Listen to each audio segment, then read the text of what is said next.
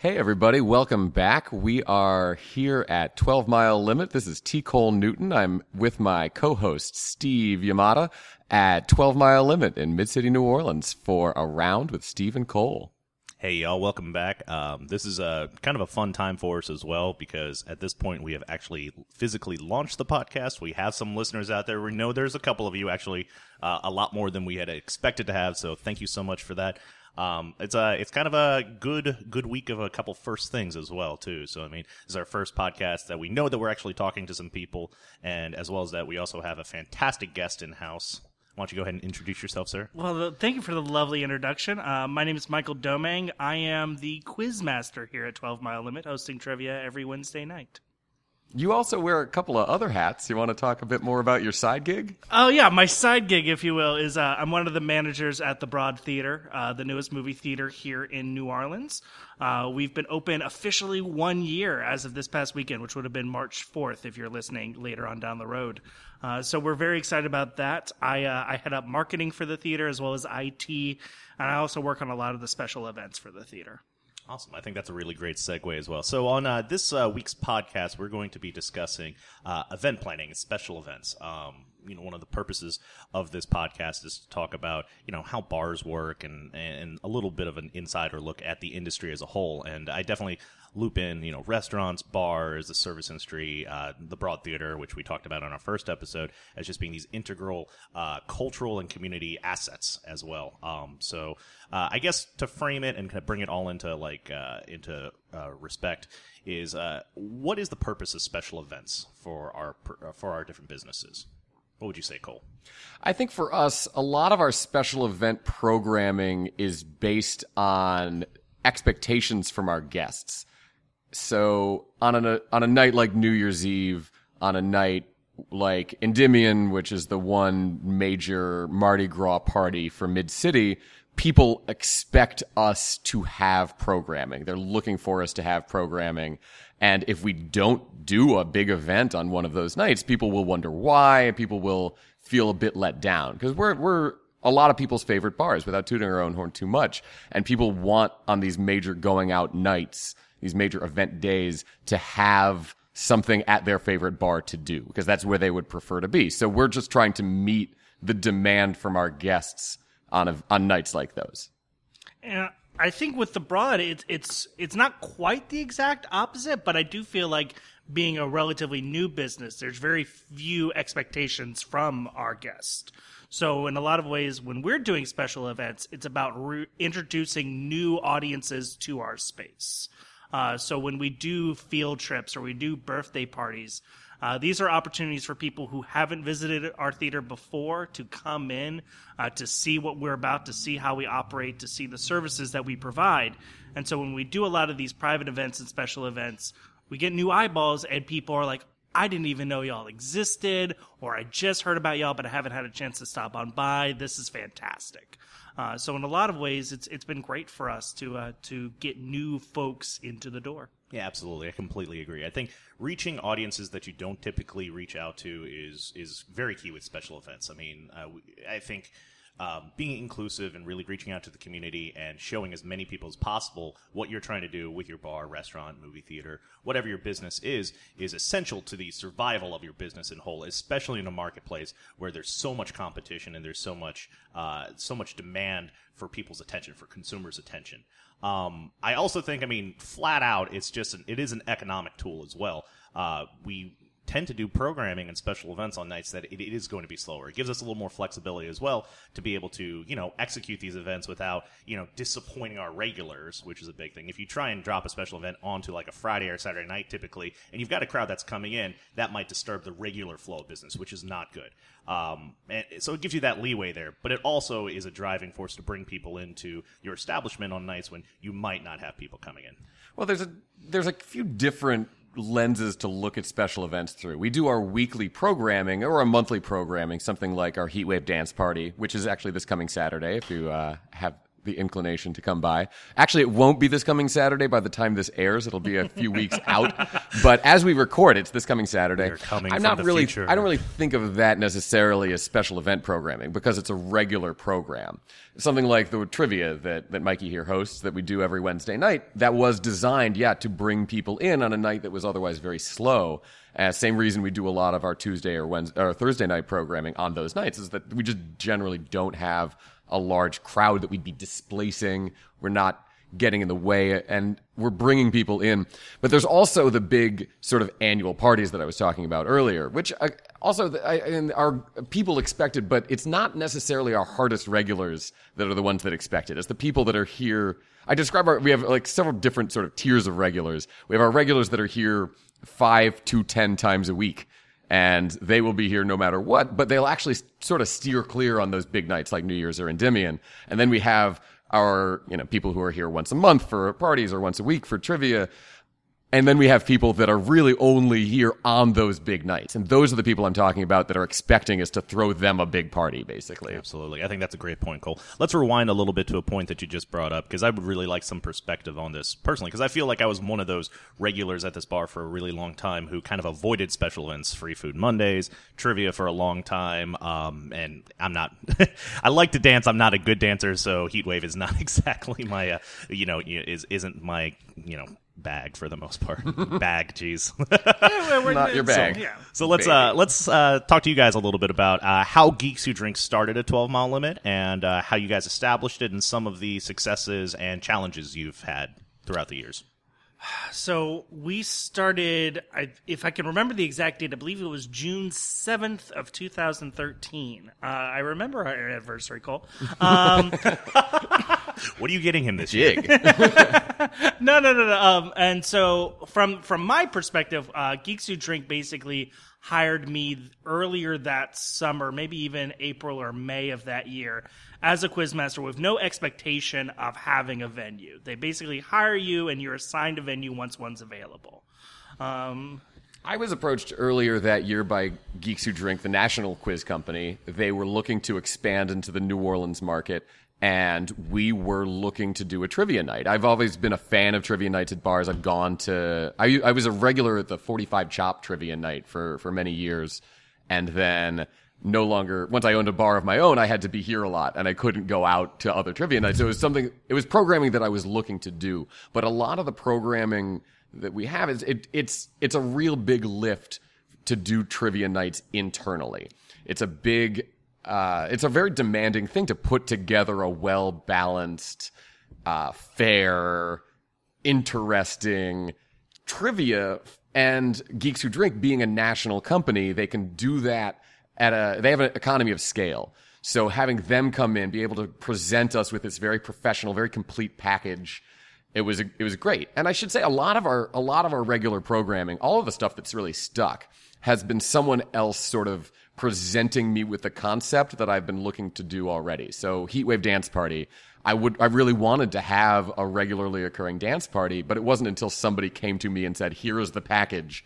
And I was like, yeah, that's exactly the package that we're looking for. Because promoting it internally, you're really in an echo chamber. You're basically speaking to all of your regulars already. But anytime that an outside company or an outside person comes with that kind of program, they're promoting it and you're promoting it, and you're reaching almost twice the audience. Right. So, um, so it's interesting. Last week, um, at this point, it's very established, and there's there's a core group of people who will come in. Like even on like Mardi Gras week, we still had five, six, seven, eight teams that were participating. yeah. On our busiest nights, there'll be almost twenty teams, twenty teams of five, up to five people competing. This place gets packed on trivia nights. Now, when you first started off, I, I believe you made a comment last week as well that it used to be like four teams competing or something like that. I, you know, maybe the first month we were low in numbers, but relatively quickly we've had numbers average around a dozen teams for the length of our run here. And I think that goes to show not so much the initial popularity of trivia, but the initial popularity of 12 Mile Limit as a venue and the accessibility of the venue. Hmm. I've hosted at other venues, and they've all been short term hostings because all the other venues that I've worked at have been located in more tourist centralized areas of the city, whether it's in CBD, whether it's on excuse me, uh, Loyola, Um, these are areas that don't have a lot of parking available, that have a clientele that's constantly changing. It's hotel clientele, it's tourists who are coming in for conferences, and you can't build that relationship with your audience in those types of bars. So what's worked with 12 Mile Limit is they already had regulars. They had those people, like you've said, uh, like Cole said, who have been here, you know, five, ten times a week, who've been here once a week. And so it was easy to bring those people along initially. And then other teams have come in one time just to check it out. And they're now regulars not only to trivia, but to 12 Mile Limit. which is great. And I do think we had a clientele that was naturally fit for trivia. That we have a, I, I, we're not a bar that lends itself to college students exactly, but we're a bar that sort of lends itself more to grad students. Our prices are reasonable, um, but we also we have a lot of of nerdy things that we're into uh, vinyl records comic books board games all of those things are very well represented here and people who like those kinds of things are the kinds of people who are who gravitate towards the sort of competitive uh, recall of useless information that is trivia. That is that that's the format. So people, as soon as we announced that we were going to have a trivia night, a lot of our regulars were like, "Oh, finally! I've been hoping that you guys would start doing that." So it, it picked up pretty quickly to get to a to a really sustainable level. Right. I um I full admission here. Uh, I don't like bar trivia nights. I don't like going to bar trivia nights. That was one of the things that kind of turned me off a little bit. Um, and I think that's actually more from poor experiences with bar experiences night. It really takes a great moderator, somebody who keeps the crowd engaged, keeps the pace of the quiz going. Absolutely. is extremely important. And I mean, uh, Finn McCool's has a really interesting bar trivia that's like you know super crowded and it's interesting. Um, I get a little bit lost in the crowd over there, so I don't. It's not something I typically like, but I know a lot of people for years have really enjoyed that trivia night.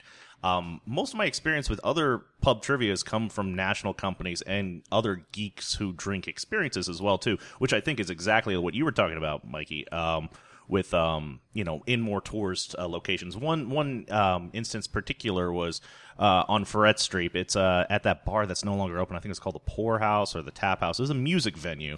Oh, uh, Publiq House. Publiq House, that's Yes, the one, yes, yeah. yes, Publiq yes. with a Q. Yes. Uh, yeah, but that's the one. Um, so it's still empty now. I think it's turning into a gym, which is a weird transition from being a, uh, a music venue. Hmm. But I remember going. I don't think I'm pretty positive you weren't the host there that Nope, night. nope, but uh, nope, nope. whoever was running it was just very vacant. I mean, it ended up being about a three and a half hour long experience. No food, expensive drinks. Just like at the end of the night, I was just like, get on with it, you know. I, it's it's it's. I am not going to spend any time on this podcast besmirching my fellow geeks who drink Oh. quizmasters. I believe there's uh, policies, in fact, against that in, Oh, my, in my contract. um, what I will say is, I take very seriously sort of what we have a quizmaster bible that we have available to us. And geeks who drink provides a lot of training if you ask for it. They give you a lot of autonomy if you're not interested in sort of like asking your supervisor asking your regional managers uh, to do your own thing to do your own quiz. I do a very unique style of geeks who drink compared to other quizmasters around the country. Um, and i realized that when i finally met some of them they had a quizmaster convention here in new orleans last year. And I realized that my style is different from in other cities. Um, but I take very seriously the idea that this is a two-hour quiz. That uh, the bar has been told that it's a two-hour quiz, and that my job is to entertain these people for two hours and not to drag it past that point and not to end before that point. And so, to me, a lot of what I do is timing and making sure that the quiz starts properly on time at 8 and ends as close to 10 as humanly possible.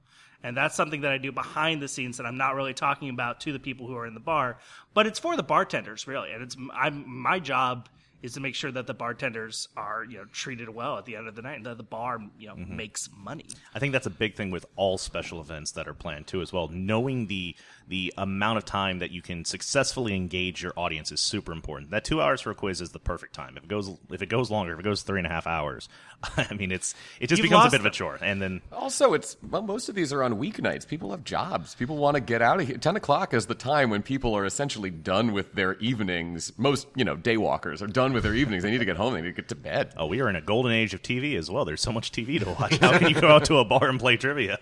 And and and the other thing for me is I sense the crowd energy. You know, when you're a quizmaster, when you're any sort of MC for an event, you have to gauge that audience energy, just like a DJ picking the slow records versus the fast ones, depending on how the mood is going.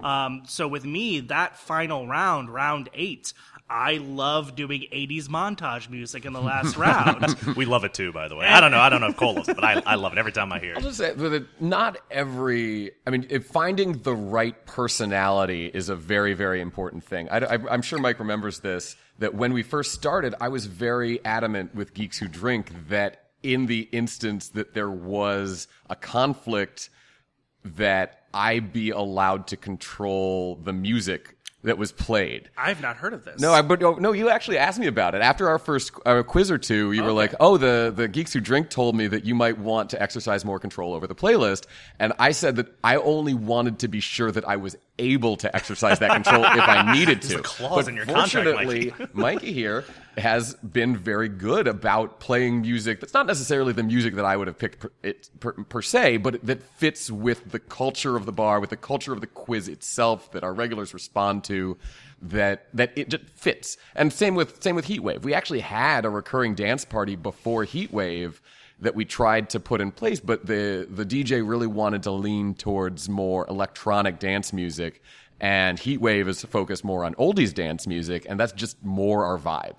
And so finding the right personalities for these events, and we've had other quizmasters that come in and they play music that doesn't really work with our demographic sometimes, and mm-hmm. it's no fault of theirs. They they do a competent job of of orchestrating the quiz, but the personalities just don't mesh quite as well. Yeah. And, and, and Mike, so thanks, Mikey, for being the right personality for the bar. I, I want to get it on the record as well. Uh, I love your taste in music. We've talked about the Thermals before, and a couple weeks back you played uh, a song from Polaris, the band, uh, and Pete From and Pete, Pete and Pete, Pete, yeah, not, not and not the theme song, the song from the episode where they were a garage band. From which- a hard day's Pete. Thank yes, you, a thank great you. episode. Great episode.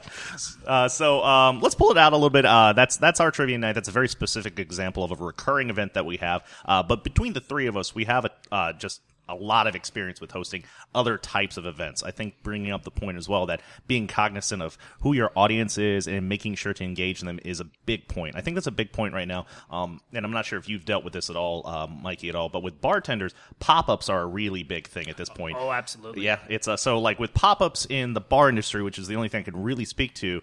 Um, you know, at a time it was it's it's still very trendy now, but for a while there was this like anomaly where it's like you know people were doing these pop ups and it was this event to go out and try something one time and it was going to be really great and people put a ton of effort into it. And I think that like with that popularity, the concept has been a little bit watered down. Uh, a lot of pop ups start up now and usually just be like, here's a single idea, and then we're going to do it. And it's nothing more than like a guest shift, you know? I've always found that the most successful events are things that like are thought through and there's a little more effort put into it and they're a little bit immersive, you know? Like, you know, something as simple as getting decorations or having custom made menus or logo or, you know, some sort of promotion as well, too. So uh, I don't know where I'm really going with this for the most part. But Well, well, let me talk about the Broads experience because we actually do offer pop up kitchens Thursday through Sunday as part of our offerings. Um, as of right now, being a year into the business, we do not have a fully staffed kitchen. Um, that is our plan for the future: is to have our own kitchen in house, serving food to go with our popcorns and soda and all that jazz. Um, but right now, we have pop ups on the weekends, and it's it's a rotating staff of pop ups, and it's rotating because pop ups, unlike a normal restaurant, they could be here one Thursday and then have a wedding next Thursday or move to Denver the Thursday after that. Um, these things happen. So we've had a number of pop up kitchens uh, come through. Some have been very successful, some of which haven't. And what we've found with pop ups specifically in a movie theater setting is um, the food has to work in a dark movie theater. And a lot of chefs don't think of that basic concept mm-hmm. of how do I eat this in the dark? Right. And how do I turn this around quickly when I have 100 people in a line trying to see a movie that starts in five minutes? Right. I would say an example for me, and uh, I went to go see a movie there recently. I'm, I'm not even going to name names. That's not nice to name names for things. But one of those movie theaters where you can have like a dining experience, and there's servers who come in and stand in front of you while you're trying to dine. Well, um, one of the main things there, which is always distracting for me, is they they have dips there and like hummuses and spreads and things like that. That's a perfect example where Exactly. that might not be a great food to try to enjoy in the dark because you're kind of fumbling around. It's like, where's that hummus with my knife? And you're scraping plates while this movie's playing, and then I'm sitting there with popcorn, just like, you guys are doing it wrong. what are you just doing it wrong? Um, Steve, I'd actually be curious to hear a bit about your pop-up history because bef- you did a couple of soda pop pop-ups that were really fun back. Uh, this was years ago. Oh, now, I probably this was um, five or six years ago. So I, I think that like um back when I started craft cocktail bartending, um, I had a hard time breaking into the industry. There weren't as many jobs that were available, and definitely restaurants weren't geared towards having craft cocktail programs. So the ability to work with classic cocktails and fresh ingredients weren't in the city. You kind of had to create your own opportunities. Um, and a great friend of mine, Jeffrey Wilson, who now lives in Portland. Um, me and him would always talk about ideas that we had, and we would always kind of workshop different uh, techniques that were like interesting. And um, at the time, I was really into Jeffrey Morgenthaler's blog, which you know it's it's a great resource. It's still out there. He doesn't update anymore because he's busy writing books and you know doing interviews for Playboy.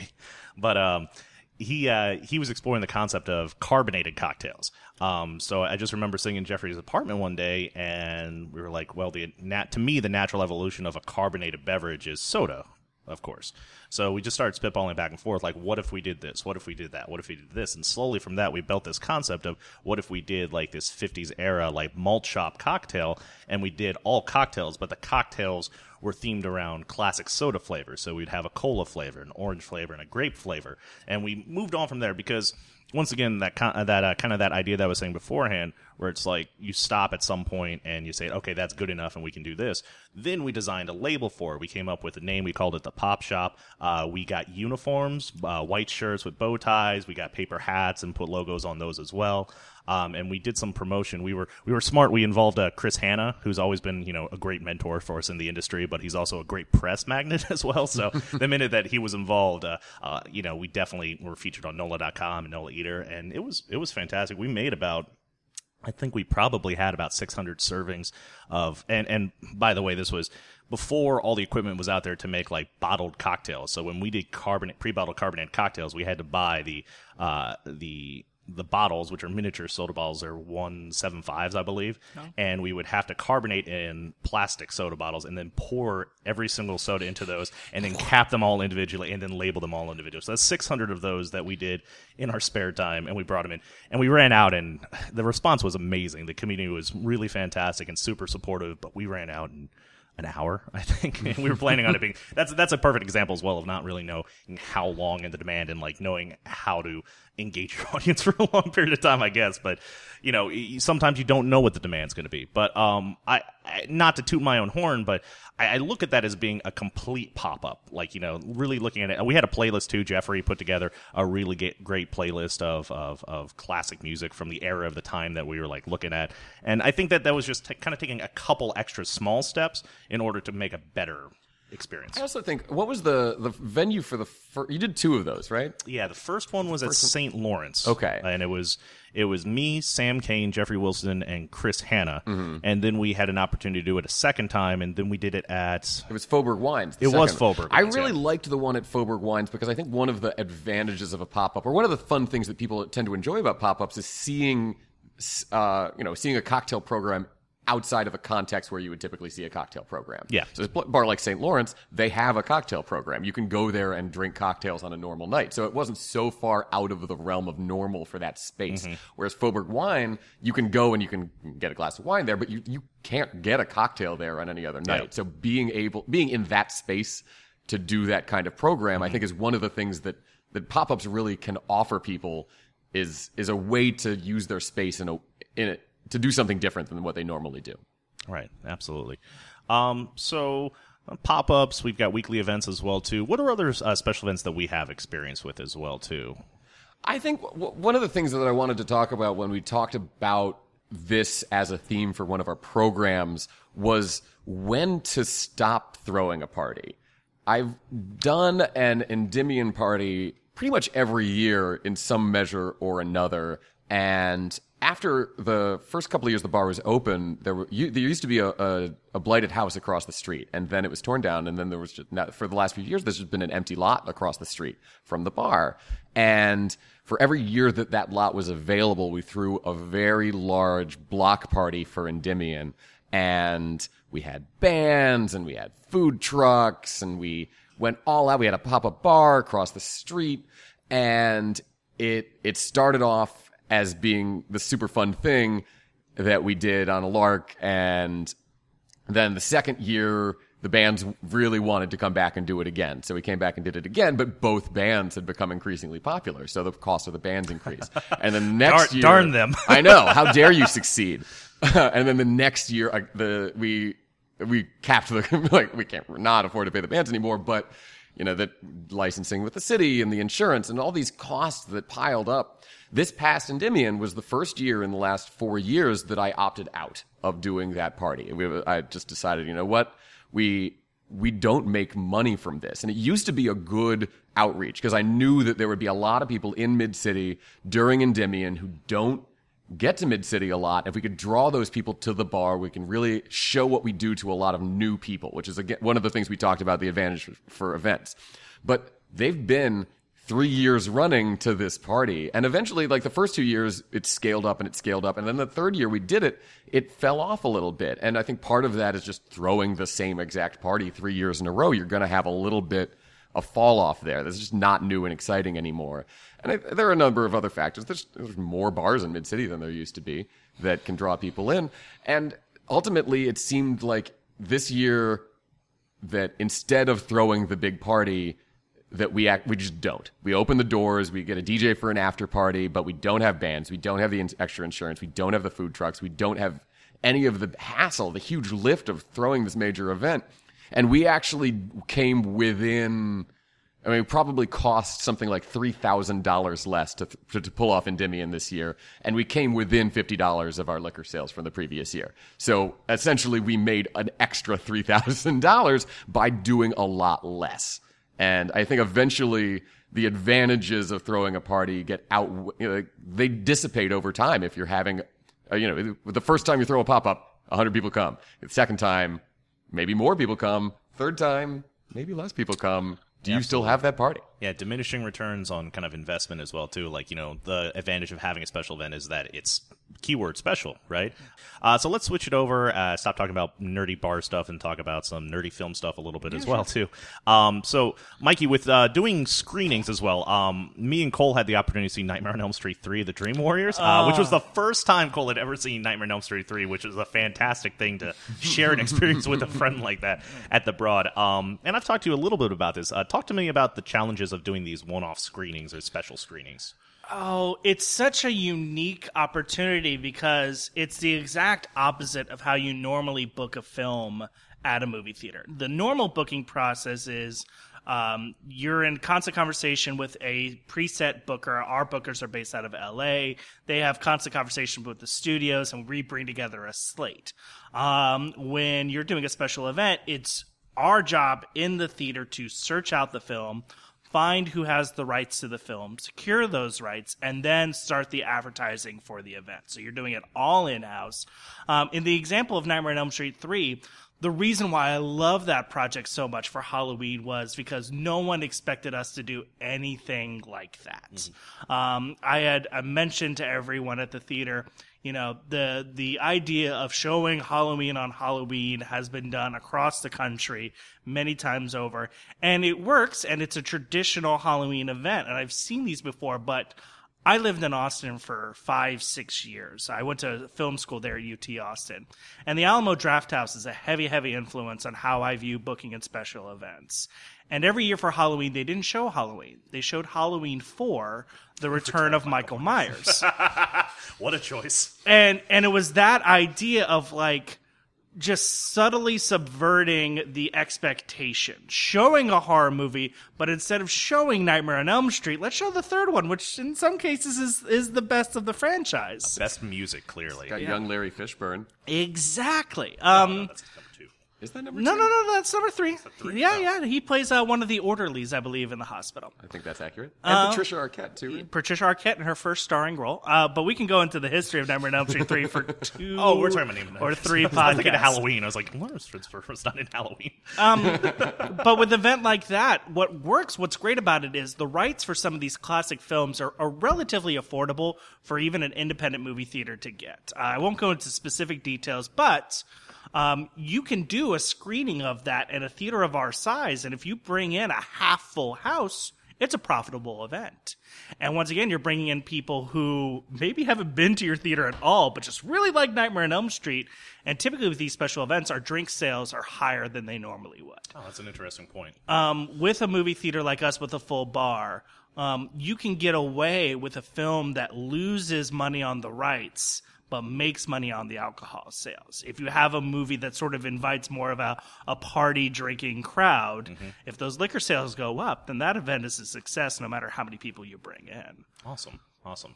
Cool. Well, we're running a little short on time here, so uh, there's one more thing that I want to want to bring out because as much as we could support the Broad Theater and promote what's coming up with them, uh, I think the better because the more successful that place is, the better it is for all of us in Mid City. I think so. Uh, Mikey, what special events are coming up at the Broad Theater? I think the one thing to talk about if we have a limited amount of time is two dollar Tuesdays coming up in April.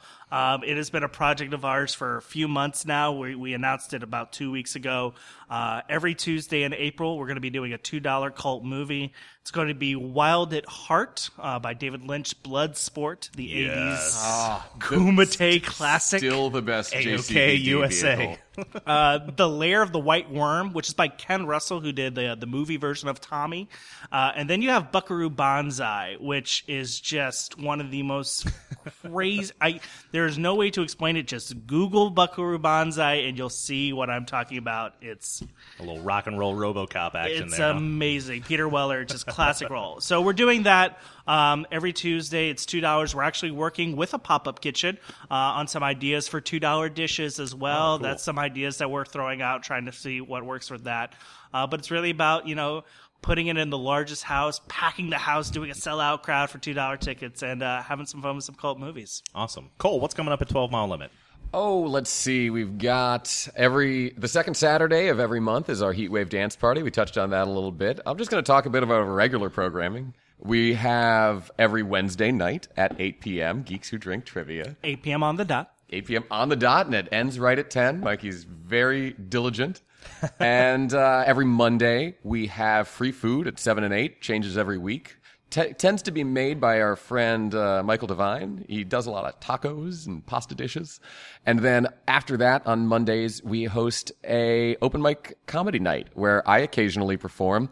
I actually once had the opportunity at my own bar to follow up Hannibal Buress, who came to and worked on some material, and that was a that was a lot of fun for me. Cool.